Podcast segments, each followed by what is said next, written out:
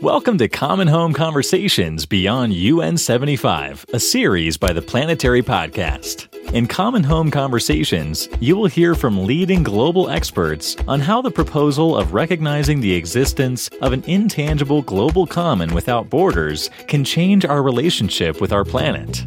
The Common Home of Humanity has proposed an ambitious new global pact for the environment the adverse effects of climate change span across borders and beyond territories.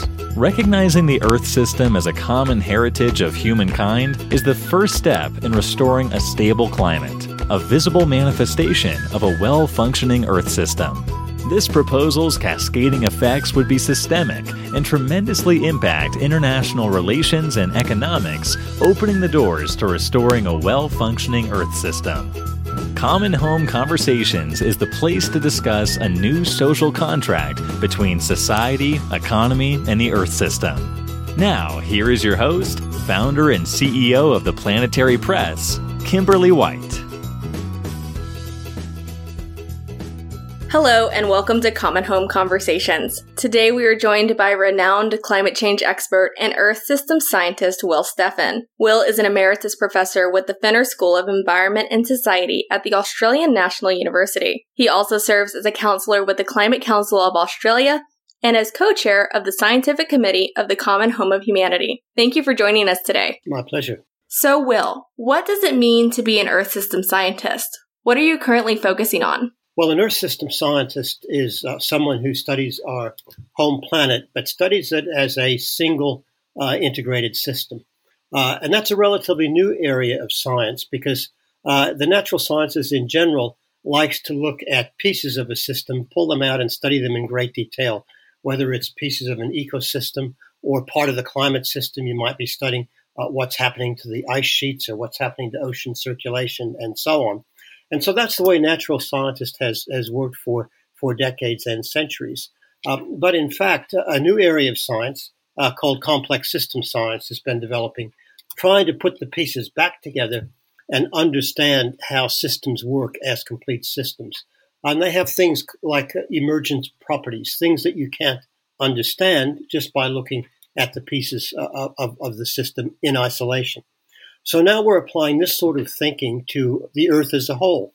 And we call it the Earth system because, in fact, it has properties that are characteristic of the Earth as a whole. And it has processes which change these properties. Now, in a practical sense, that means that uh, as we look at the Earth system today, it's changing very rapidly. It's moving away from an 11,700 year, very stable um, state, which we call the Holocene, or the geologists call the Holocene, and it's moving away from that at a very rapid rate uh, because of, of human pressures. So we're starting to uh, trying to understand what is it that is driving these uh, enormous changes. And there are many uh, uh, interesting ideas here. One of the most important ones, though, are tipping points, which are, are parts of the system. When you push them, they appear to be resistant to change. But when you push them just a little bit too far, they can flip or move into another another state. Uh, and some of these are linked uh, to form what we call tipping cascades. So this really is, if you like, is the engine that's driving uh, changes to the Earth system. So we need to understand long gradual, gradual changes, but we also really need to understand um, how these tipping points may lead to more rapid change and changes that will be very, very hard to, to, to reverse. So just again, in summary, what Earth system scientists try to do is we're trying to understand our planet is a single complex system, one that has its own properties at the planetary scale, and one which is being pushed very hard uh, by human activities. So basically, that's that's what we're trying to do. That is very impressive. It sounds like a fascinating field of study to be in. I know that there are some in the scientific community that have stated that we've entered the Anthropocene due to the building pressures from humankind. And you mentioned tipping cascade points. Can you elaborate on this? Yeah, I, I can give a, a common analogy uh, in everyday life. Is, is if, uh, say, someone goes out on a lake uh, with a kayak and is paddling around, uh, you can jiggle that kayak uh, a little bit and it returns and it's upright so you can paddle along. But if you uh, tip it too far, it flips all the way over and you're underwater and you've got to scramble to get back to the surface. And that's a tipping point almost literally, you've tipped it past a point of no return and the kayak flips. Uh, so that's a very simple analogy toward parts of the Earth system uh, which simulate similar behavior. Uh, a good example of that might be the sea ice that is floating over the Arctic Ocean. So, how does that work? Well, in the northern hemisphere, summertime, there's a lot of sunlight uh, over the Arctic Ocean. But if it's covered with ice, that white ice reflects the sunlight, reflects virtually all of it, and helps keep it cool. But as the Earth is warming, that summertime sea ice is shrinking. It doesn't cover as much uh, of the Arctic Ocean. So as it shrinks, it uncovers darker ocean water. That absorbs uh, more sunlight, obviously, than the ice does, and it adds to the regional warming uh, over the North Pole. And of course, as it as the North Pole warms more, the ice shrinks more, and as the ice shrinks more, it warms more. So you see what we call a feedback loop. So a lot of these tipping elements have these feedback loops. And the point here, what's the tipping point? The point is once the ice shrinks far enough, you cannot stop the process. In other words, that, that feedback loop will take it all the way to an ice-free Arctic, no matter what we as humans do. Uh, so that's a, a, a, good, easy to understand example of what a tipping point actually is. Uh, th- there are other ones associated with ice too. Uh, if you look at the Greenland ice sheet, that's that big, massive mound of ice that sits on top of the island of Greenland. Uh, that's starting to melt, and it's melting at an increasing rate. And one of the important processes there is that as it melts, it gets lower. And as it gets lower, it, it moves into a warmer climate, which makes it melt more, and then it moves even lower. And you can see, again, you have an internal feedback uh, that uh, that's going to cause the ice sheet to diminish very rapidly no matter what we do. I'll give you one more example of, of an individual uh, tipping point, one that isn't associated with ice, and that's the Amazon rainforest. That's that big rainforest, beautiful forest in the Amazon basin, the biggest um, uh, tropical forest on the planet. But that is now being threatened by two interacting processes. One is direct human deforestation, and that's obviously involved with with um, uh, politics. It's involved with uh, globalization, uh, big investment companies investing in deforestation and conversion to soya or beef or so on. Uh, and what that does is it reduces the recycling of water in that system. So basically, as the name indicates, it's a rainforest. So it needs a lot of rain to be a healthy forest. This rain comes from two sources. One is evaporation from the forest itself. It's got its own recycling system. So roughly half its rainfall actually is generated by the forest itself. The other half comes in from the Atlantic Ocean. So it's moist uh, uh, climate uh, weather systems rather that come in and drop rainfall. So it's about 50-50. So as we deforest more that that that tropical forest, we are reducing the amount of internal recycling uh, of water uh, via the uh, evaporation from the forest. At the same time, uh, the Atlantic circulation is changing because of climate change, and that's reducing the rainfall coming in from the ocean. So the Amazon forest is hitting a double whammy. So it's going to hit a point where it doesn't get enough rain. Uh, it starts burning more often. That reduces the internal cycling even more, and it becomes a, a self reinforcing feedback. Again, this idea of a feedback that will convert the forest or most of it into what we call a savanna, a sort of woodland, grassland, much drier system. So there are three examples of what tipping points are, what internal feedbacks are. Now, the word cascade comes in here too. And that's because a lot of these individual um, tipping points or tipping elements are actually linked. Um, and the ones I mentioned are actually a good example of that.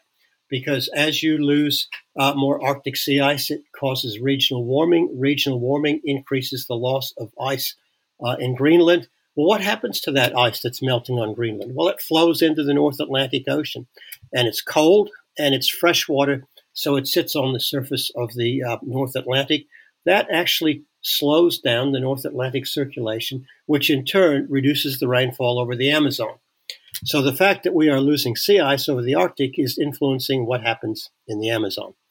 So I could go on and on. We've mapped quite a few of these tipping points. They operate in most parts of the planet and many of them are linked.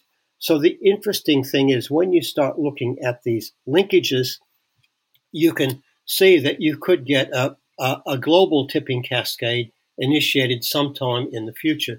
uh, which basically would take uh, the Earth system out of human control or influence, and it would move to a different state, probably a much hotter state uh, than we're anticipating, and one with very different rainfall regimes. So, this is why uh, tipping points, feedback processes, and tipping cascades are really central uh, concepts that we need to understand to understand how the Earth system operates and how it's changing. It really is quite concerning that we've already met several of these tipping points and are on the path to meet more. Rampant deforestation is a problem we are seeing globally, but especially, as you mentioned, in the Amazon. I believe it was last year that it was estimated that the Amazon rainforest lost an area the size of a football field every minute. And now there have been some recent studies that have shown that deforestation is leading to more disease outbreaks in humans. Bringing me to my next question. One of the main topics of 2020 has obviously been the COVID 19 pandemic. The wildlife trade has been linked to the ongoing coronavirus pandemic, as well as several other major pandemics and epidemics in past years, including SARS, MERS, and Ebola. The trade also aided in the transmission of pathogens that cause bird flu, swine flu, and more. Are there connections between COVID 19, climate change, and environmental disruption? There has been some work on this, and, and it's more uh, it's more broadly called um, what is the connection between biosphere degradation, which is another word for environmental change or disruption, and these so-called zoonotic diseases, diseases that jump uh, from animals uh, in, into humans. And of course, this is what's happened with COVID-19 and some of the other diseases, as you mentioned. Uh, the link there is that as we continue to degrade the, the, the biosphere, that is, deforest areas, uh, uh, disrupt ecosystems, and so on, uh, it, it increases the probability of these diseases jumping uh, into humans because humans are now coming into much closer contact at, at the um, deforestation fronts with these ecosystems which are being disrupted. that's research in its early stage. Um, and I think we need to do more of that to try to pin down exactly what the connection might be. I think the connection with climate change isn't as direct as that with as it is with uh, environmental degradation. Uh, that's the more direct link. But in terms of um, again, as we talked about complex systems, um, climate change can actually exacerbate also uh, environmental degradation or disruption. And in that regard, um, uh, it could also be a contributing factor by increasing droughts, increasing fires, and so on. So, again, this is a really good example, I think, of a very complex set of interactions that eventually link uh, very dangerous diseases to humans. Um, but ultimately, uh, it's pretty clear that if we have a stable climate and healthy, intact biospheres, we actually do reduce the risk of these so called zoonotic diseases like COVID 19. So, yes, there is a link. Uh, it's, I think it's a fairly complex link, and it's one that we actually need to, to uh, study a lot more uh, before we understand it in great detail. So essentially, everything is connected. Now, Will, you are based in Australia, which has been sort of a ground zero for climate change. As much of the world has seen, Australia experienced devastating bushfires in the past year. Climate change has also significantly impacted the Great Barrier Reef, where there has been massive coral bleaching. Can you tell us more about some of the adverse effects of climate change that you are seeing in Australia? Yeah, we've had a, a pretty horrible summer. So, our summer, um, 2019 2020 summer, so our summers go over two calendar years from uh, December through February. But what we saw uh, is, is an enormous increase in both the area burnt and the intensity of these fires. Um, our eucalypt forests are uh, fire prone anyway. Fire is a natural part of those ecosystems. Uh, but on average year, about 2% of the eastern Australian forests uh, burn. Uh, this past season, 21%, tenfold increase burned. Uh, the season started much earlier, so it was actually starting uh, in August, September up in Queensland, which is just as when uh, winter is ending. And then it moved down the coast as, as the summertime conditions came into play in, in New South Wales and then down in Victoria. Uh, but they burnt for many months. The intensity was enormous. They caused their own uh, fire weather. Uh, we had firestorms, tornadoes caused by the fires themselves. Uh, they were so um, so disruptive and so damaging uh, that one of the aircraft that is used for fighting fires, in fact, unfortunately, it was some Californian firefighters who'd come across to help us, uh, but they uh, weren't familiar with the intensity of the, the fires that we can be, that, are generated over here.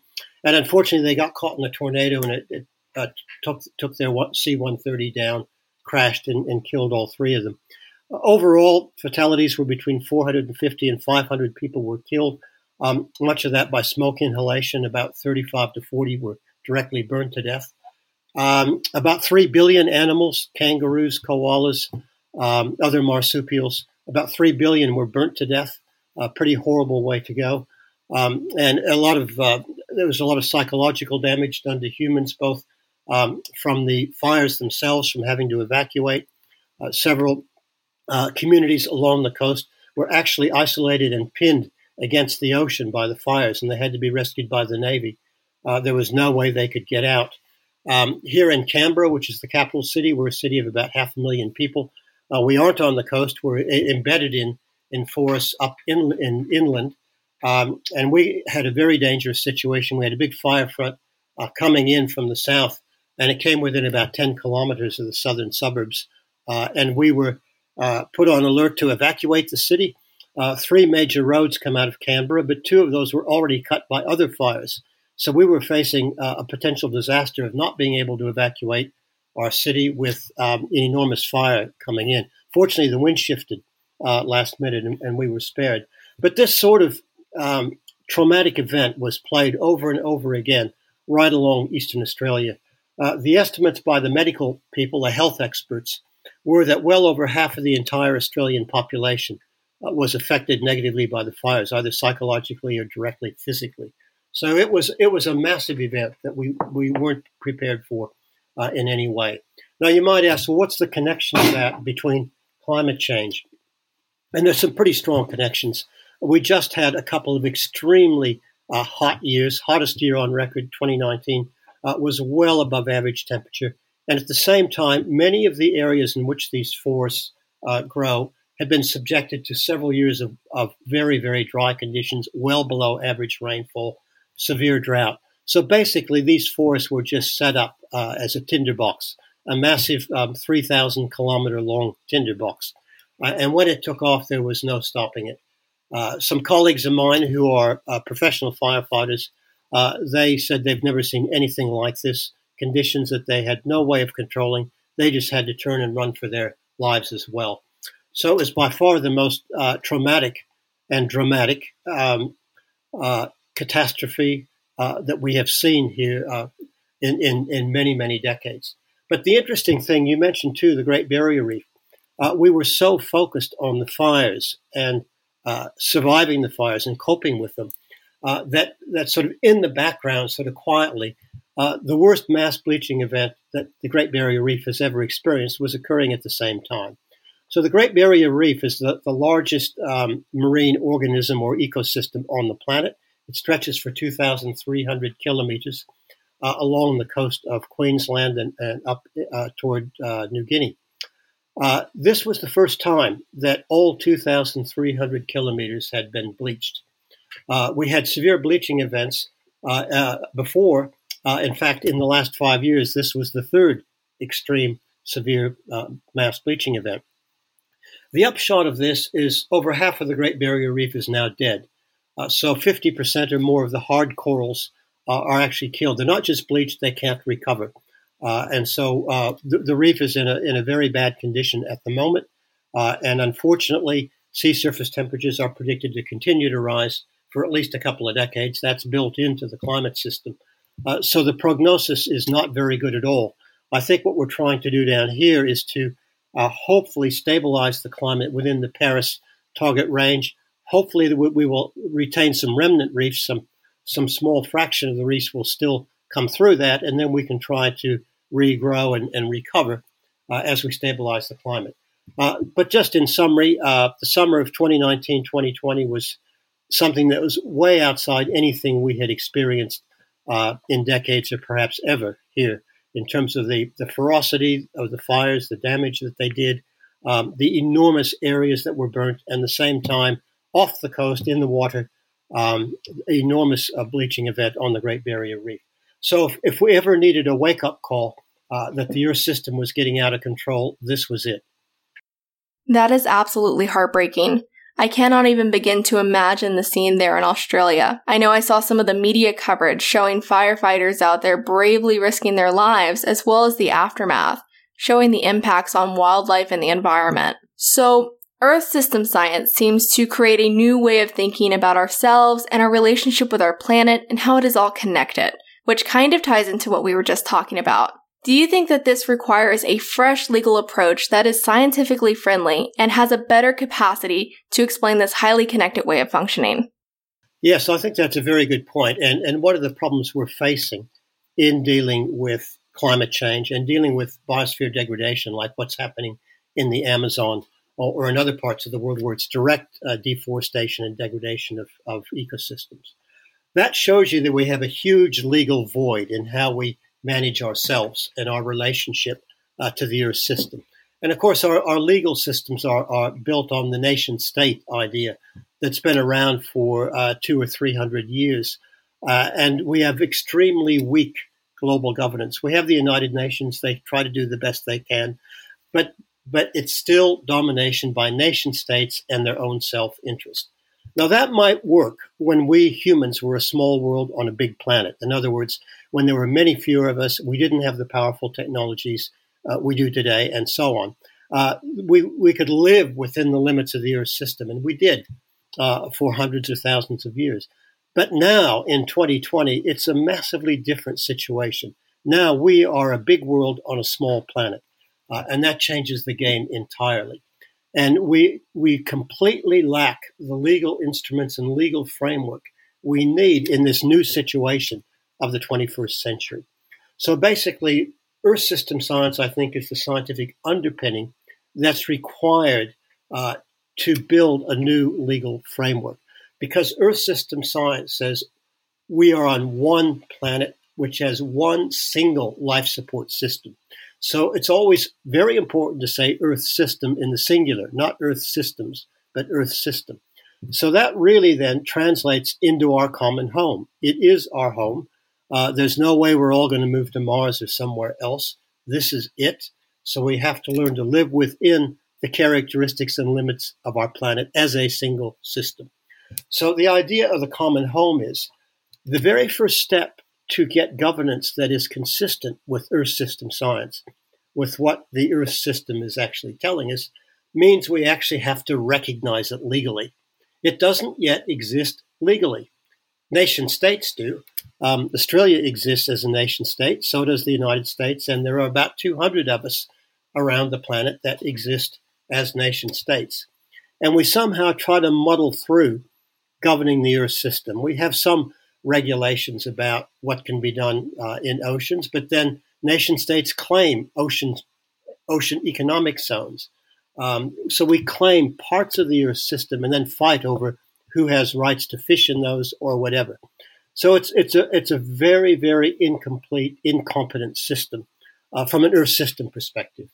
So the first thing we have to do is recognize the Earth system as our common home.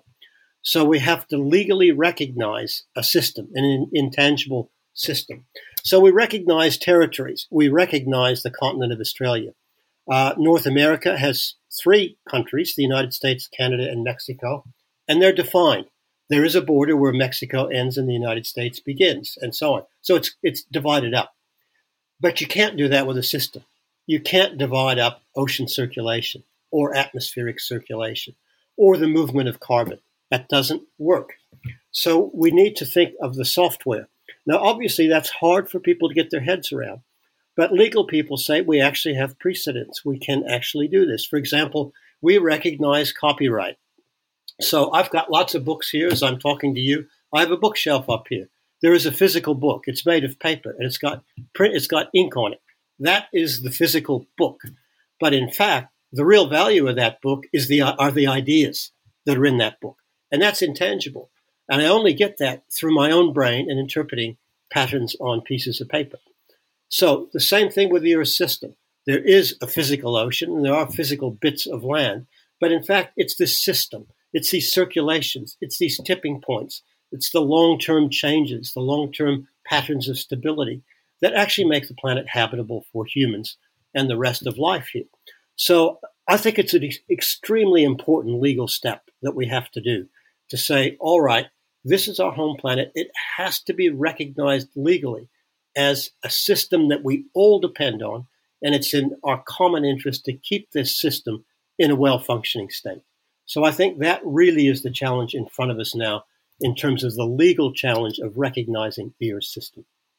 Absolutely. And climate change doesn't recognize borders. It doesn't matter if you're in the United States, Canada, Australia. It is happening now, and it is happening everywhere, and it is happening at an alarming rate. For the sake of our global community, we need to do better. Now, you are a part of an organization that is really working to make a difference about this. You are on the scientific committee at the Common Home of Humanity. Can you tell us more about this organization and how it can better address climate solutions? Well, the Common Home of Humanity is uh, an organization that's designed uh, to uh, recognize the Earth system as a single integrated system and push very hard for legal status. So, in other words, a global legal pact that recognizes the Earth system, the software of the planet. Uh, and I think to make that work in a legal sense, uh, we need to have scientific backup because this is a new concept to a lot of people. It's a new concept, uh, particularly to people who are not natural scientists, who are in the legal profession, or our politicians, or our economists, or other people in other spheres of, of, of academia or in politics, policy, and so on. There needs to be a solid scientific background that, first of all, uh, understands the Earth as a single system but I think really importantly understands how this system operates. Because, you know, it's not an even system. For example, the Amazon rainforest is extremely important for how the entire global system works. So, who's responsible? It sits in nine or 10 South American countries, with much of it in Brazil. So, to understand how important that is, you actually need to understand the science of how that system actually operates, that rainforest system how it metabolizes carbon, how it affects the climate, how is it is affected by the climate. Uh, and this is what a common home is about: is that if we deforest the Amazon, it's actually going to affect rainfall over Australia. It's going to affect temperature over China, uh, and we know this from from uh, global circulation models. This is what's going to happen. So it's in Australians' interest to have a well functioning Amazon, just as much as it's in Chinese interest to have a well functioning Amazon and also, of course, for Brazilians and South Americans. So, but to understand that and understand that we need a legal regime that recognizes this, you need the scientific underpinning as well.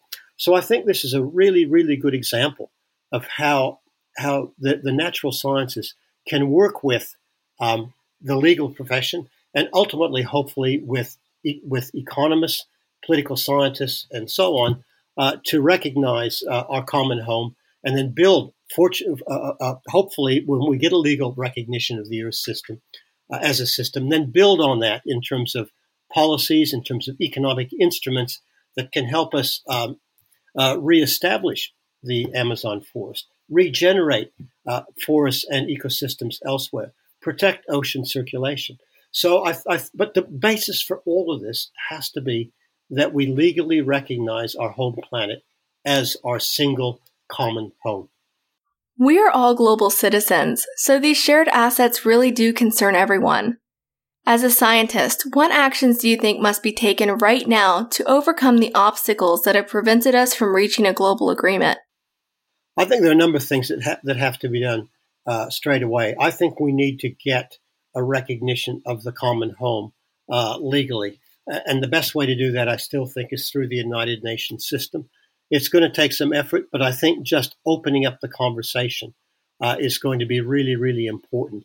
Um, perhaps as steps on that way, we need to develop some sort of um, legal recognition, for example, of the Amazon forest uh, and ways of managing it.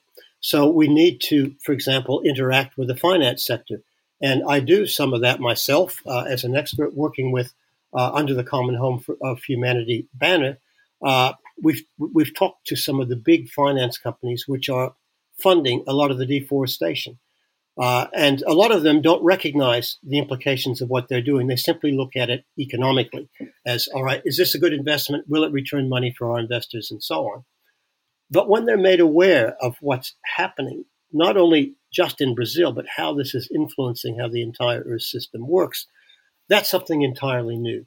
So I think what we need to do now to overcome those obstacles is we have, a, have to have a multi-pronged approach. We have to work hard on the legal aspect. That needs to go ahead through the UN system and so on. But at the same time, we need to engage critical players in how the Earth system is being degraded, uh, the finance sector, uh, the fishing industry, things like that. These these um, initiatives are happening. Uh, we are starting to engage with these sectors and so on. Obviously, the fossil fuel sector is a very big one.